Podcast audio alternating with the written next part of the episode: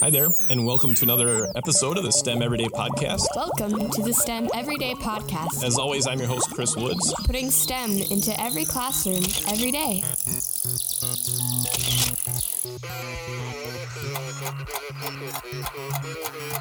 Hi there, welcome back to this episode of the STEM Everyday Podcast. Today we get to chat with Jacie Maslyk. She's Assistant Superintendent in the Hopewell School District in Pennsylvania. She's written a couple of books and she's got a whole bunch more coming out. But really, she knows a lot about connecting, leadership, and even making in the STEAM aspect. So welcome to the show, Jacie. Thank you. It's good to connect with you again, Chris. Yep. And if you want to, you can hear more about Jacie on episode 104 of the STEM Everyday Podcast. But we're going to talk about a few new things because you've got some new books coming out and there's always just new stuff for us to chat about. So briefly, just tell us a little of your history of how you got into education and kind of dove into the STEAM and making side. Yeah. So I started, like many folks, as a classroom teacher, primarily working in grades K and 1. Which was such a challenge. You know, working with those little ones can be so rewarding, but challenging as well. Left the regular classroom and served as a reading specialist for a time as well. That's sort of when I think I developed my love of literacy. Yep. And I went on to work as an elementary principal for about 10 years. I tell people all the time, I feel like that's the greatest job in the world. I loved being an elementary principal. Yeah. And it just... having a team of students and teachers and parents and community to kind of rally around your school is a real powerful experience. So I loved doing that work. But more recently, I'll be starting my fifth year as the assistant superintendent, which again, you know, often another step into leadership means a step away from kids, which I don't like, but I find my way into classrooms any chance I get. Good. And I also kind of get the fun aspects of central office, right? So, I mean, my responsibilities are things like, you know, curriculum and assessment, but I'm also work very closely with technology as well as professional development. And so I get to sneak my way into classrooms all the time and kind of get shoulder to shoulder with those kids and see what they're working on. So it's been a fun ride so far. And if you're an administrator listening to this episode, you've got to remember how important that connection with the kids and in the classroom is. And just like Jacie, like you said, as much as you can, find your way back into those classrooms. Make excuses to get out of the office, right? And get in there and see what's happening and connect with those kids. Well, I mean, I think it's such a challenge. You know, you can easily get inundated with paperwork and meetings and whatever. You're truly in it to lead. You can't do that from behind your desk. Right. You know, you need to stay current. You need to be out there with the kids and see what really is pulling them in. I think you need to be talking with teachers always to see, you know, what's working in their classrooms and maybe what's not working and try to be a resource for them as much as possible. So that's something that I really try to be mindful of every day. Yeah. And you just mentioned that word leading and your newest book, that came out here in 2019 is called Connect to Lead, and it's written for the ISTE group. So tell us a little bit about that. Yeah, so the standards for leaders for ISTE were kind of given a little refresh. And so I, in talking with their team, thought how appropriate it might be to provide some guidance around leadership that would be tied to the refreshed standards. And really, you know, I mean, we have never really met face-to-face, but it is our connected network that allow us to be a part of this PLN together. Right. Anytime you are looking to enact change, whether it's in a school district or in a larger system or region or state, you really need to surround yourself with great people. And I think the power of connections is something that every educator and school leader needs to really foster at all times. Yeah. I can only do so much as an individual, but I find real strength when I surround myself with people who have new and different knowledge than I do. And we can kind of support the collective ideas of the group when we establish a network of learners and leaders together. So what's a good way if an educator is listening to this right now and thinking, yeah, I I've connected kind of with the people in my school, and maybe there aren't people quite like me or teaching the kind of the same stuff or ways that I am. How do they take that next step to connect with other people?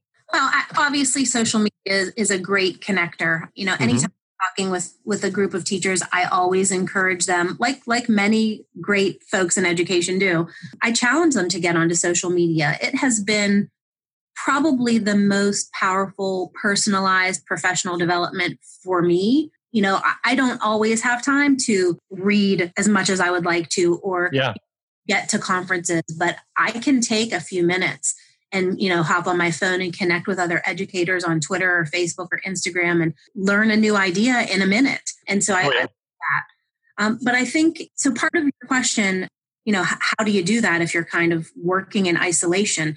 And I think that has been a traditional downside of education, and maybe 10, 20 years. I mean, we've now moved out of isolation and we're forging ahead to collaboration, right? You know, you and I as fellow maker educators, we're moving away from consumption and more towards creation. We're moving away from accountability and more towards innovation. And if you don't have people around you to support that and help you to be better, it is hard. I came to this job that I'm in right now, which was in a different county than where I worked before. There wasn't a ton of collaboration happening.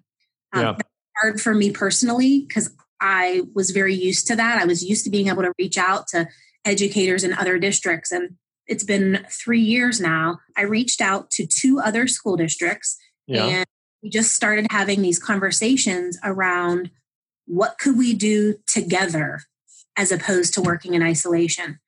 So we created a consortium of schools, you know, just the 3 of us having conversations. Yeah.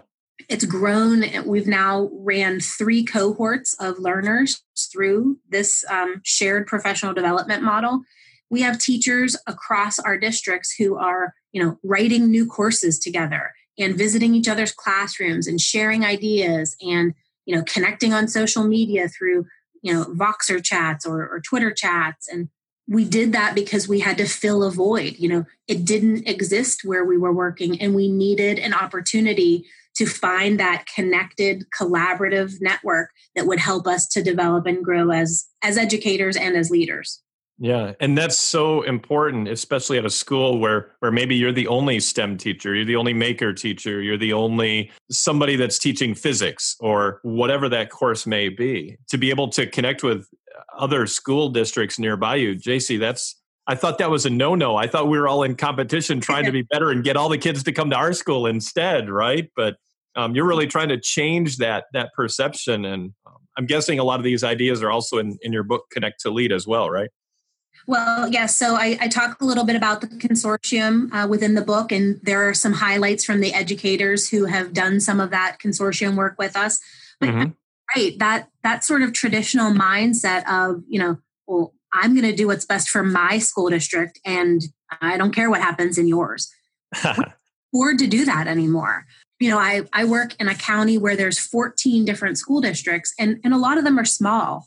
I mean, district has about 2,100 students. So we're not a giant system, but we've been able to leverage the learning for our kids by connecting with other schools and sharing resources. It has really made a difference. I think the example that you give about those teachers, I mean, I have 2 STEAM teachers in my district and they can collaborate, but boy, isn't that more powerful if there's 8 other people out there doing the same work? Or, you know, hey, we just got a grant and we're going to start a new makerspace. What did you guys invest in? You know, what tips do you guys have? And just the power of those conversations, I think, has been a game changer for us. Yeah. And I get those kind of questions all the time through social media. And I'm sure you do too as well. Again, we're chatting with Jacie Maslyk. You can find her on Twitter at Dr. Jacie Maslyk, and again, notes and stuff in the show notes as well. But I get those questions all the time of, I just got a grant, or we're just starting a STEM lab or a STEAM lab or a maker space. How do you do it? What do you start with? And I think so many people would benefit from just going into another school and seeing one, or just hearing someone having a conversation back and forth. It's really hard to just list a few things in 280 characters. Yeah, but I think that's a go-to for so many people now. Like, put it out on social media, see what kind of leads that you get, and take it from there.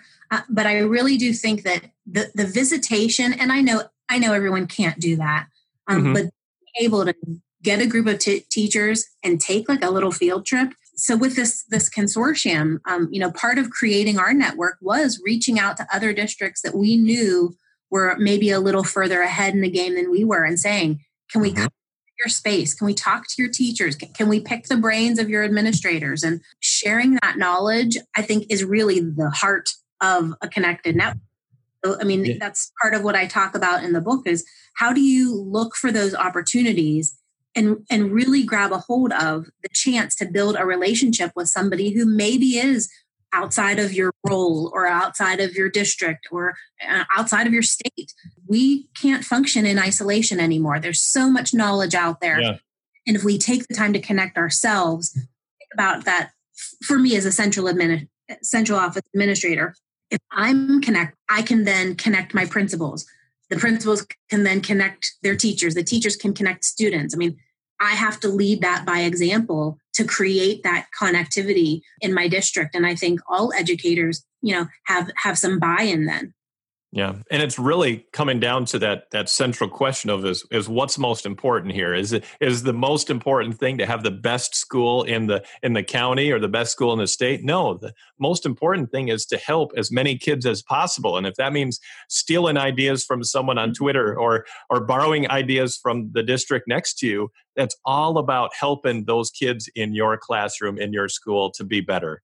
Yes. I think in education, we beg, we borrow, we steal, and those are helpful steps. But you also have to be a teeny bit cautious, right? I mean, I'm not going to take exactly what you're doing because I have to personalize that for my school district, for my kids. And so I think part of being in a connected network also means investigating the great stuff that's out there and then taking the time to really make it your own, because that's the way you're going to engage your students is by personalizing it for them. Sometimes that means maybe taking some unconventional approaches to learning. But again, we've really seen some great success when our teachers are able to connect and take those instructional risks in the classroom. One of the quotes that I wrote down, and I always refer back to from your Steam Makers book, which is a great book that Jacie put out in 2016. You wrote, "With any change in practice comes excitement paired with anxiety and challenge mixed with uncertainty." And just thinking of all those things that you were just talking about, that taking those risks, that's a big step. And there's always that uncertainty as we go through some of those things. Well, and that's why I think the book Connect to Lead is so important, because you could have a dozen teachers who are willing to take those risks and push through the uncertainty and continue to explore different approaches. But you really have to have a leader who says, like, yeah, go for it. Do this. This is the right thing for our kids. While the book is certainly for everyone, it does speak to leaders and really calling other leaders out to say, be a connected role model so that your teachers see that in you. Show them what power can be found in connecting with other educators. Yeah. And again, just because you're not like in a role like you are, Jacie, where you're in an administration office and things like that, teachers every day can be leaders as well. Not on that same level or that same type as an assistant superintendent or a principal and things like that, but you're leading in other ways as well as a classroom teacher. And every bit of that is so important. Jacie, you got a couple other books coming out too, right? You got one called Remaking Literacy. You got one where it's going to have a Vegas theme, and another one that's still kind of getting worked on too. You're busy. Yeah. You know what? I think that I got bit by the writing bug and now I can't look back. Kind of interesting. I'll just sidebar for a minute and share. When I was doing my doctoral work, I was terrified to write. I mean, during my undergrad, I tell people, I didn't get a good grade in college writing. And it wasn't until I had a really caring and a professor that just really pushed me in my, that I thought, I think I can do this. Yeah. I love writing. I write blogs for Define and Demco, and I just actually signed on with Education Closet to write some STEAM work for them. So it's exciting. But yeah, we'll have a couple of new books coming everybody's way. In August, Remaking Literacy, which has really just become such a passion of mine, pairs make education. So, I mean, you appreciate that hands-on engagement with learners, and pairing that with both literacy strategies. So like, can you pair making with vocabulary instruction? How can you pair it with grammar instruction to make it a little more meaningful to students? But then also so many great pieces of quality children's literature that are out there that can lend themselves to things like design challenges and different kinds of making experiences in the classroom. Exactly. Mostly geared towards K-5 educators, but definitely some offerings for middle school as well. And that'll come out with Solution Tree right before school starts. That's awesome. And definitely check out and look for that book as well. Like you said, August 2019, Remaking Literacy. That connection between making and STEM and STEAM and that literacy side is such a underdeveloped kind of aspect. So I'm really looking forward to seeing what you have to say about that, Jacie. Well, I feel like there are a lot of educators who maybe are trained to be, either reading specialists or English language arts teachers who think, I just don't know that I have the time to, develop those projects. Or can I really afford to let my kids play with Play-Doh in the middle of ELA class? Yeah. But really is so much research out there that supports the fact that when you pair that kind of, core content with the hands-on, that our kids are just engaging so much more, they're remembering more. And I think that when we look at literacy development, right? I mean, we're developing vocabulary and comprehension and writing skills. Why not offer a component that also is very hands-on? We've just seen great results in our classrooms where teachers are really embracing this. And so I think it's a way for teachers who are out there who maybe don't see their way into making to kind of look at some of the things that the book will offer around children's literature and say, you know what, I could read that story and try that design challenge. I think that might be manageable. That's awesome. So it's just a way to, all those crazy ideas that you and I post and the wild making and robotics and building and engineering, all that good stuff can happen truly in any classroom, not just in the makerspace. Yeah. And definitely, if you haven't already followed Jacie on Twitter and other social media, Dr. Jacie Maslyk, she posts just some incredible stuff to give you some ideas, some really neat resources. I love using a lot of them. I still remember that one list that you made of just all these different things to look for to bring into a makerspace from A to Z.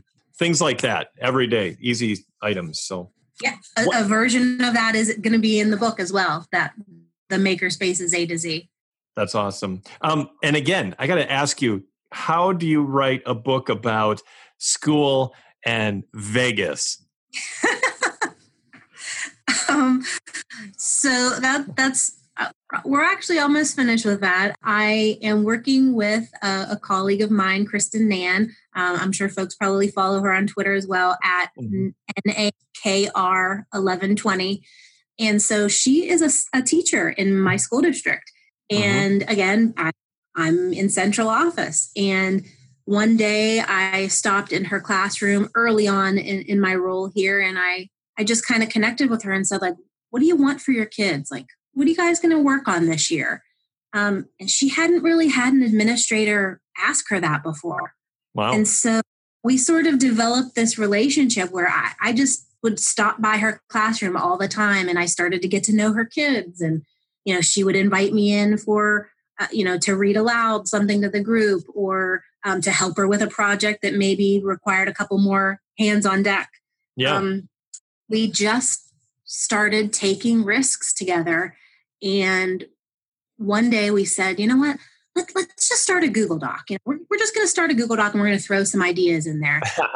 Sharing like different stories, like remember when you said this. And it developed into this whole idea that, well, we think at least, that really good learning comes out of that gamble, right? So we've kind of created a parallel between all these chances that we take in education and, you know, heading to Vegas and pulling that lever. And so we tell some stories from our perspectives, which I think is going to be a unique offering.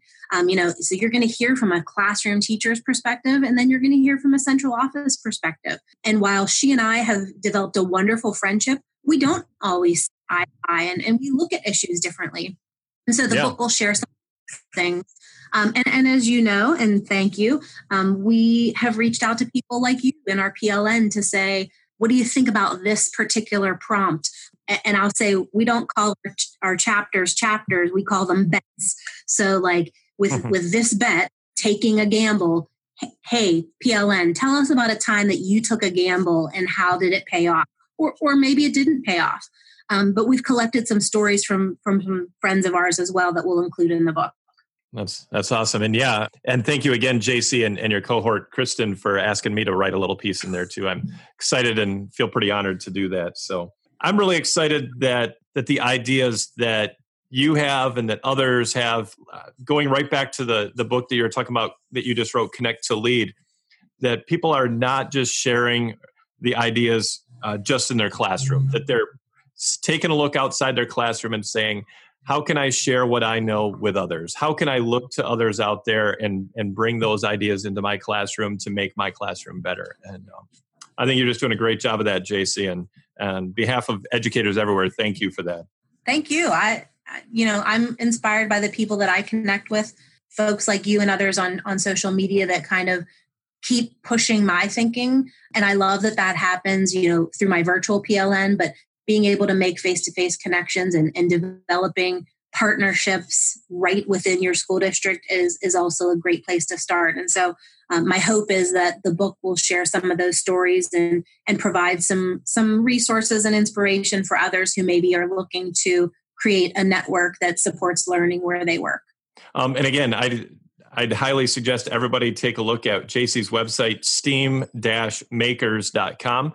That's steam-makers.com. And of course, all the ways to connect will be in the show notes as well. I want to ask you one last question, JC. And since I've asked you the standard question already, you get the new question. If you could change one thing about education, what would it be?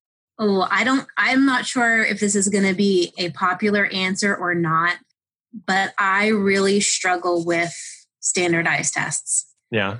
If I could change education, I would say I would throw out standardized tests, and I would encourage educators and leaders to embrace authentic forms of assessment that really measure our students beyond just what a paper and pencil test can do. There are just so many other ways that kids can show us what they know, and I would hope that we could take the time to develop really authentic experiences that would measure not just content, but things like creativity and collaboration and critical thinking. And so I think that's what I would change. That's well put, JC. I would highly agree with that, even as a high school math teacher who really is all about helping those kids try to get that content correctly.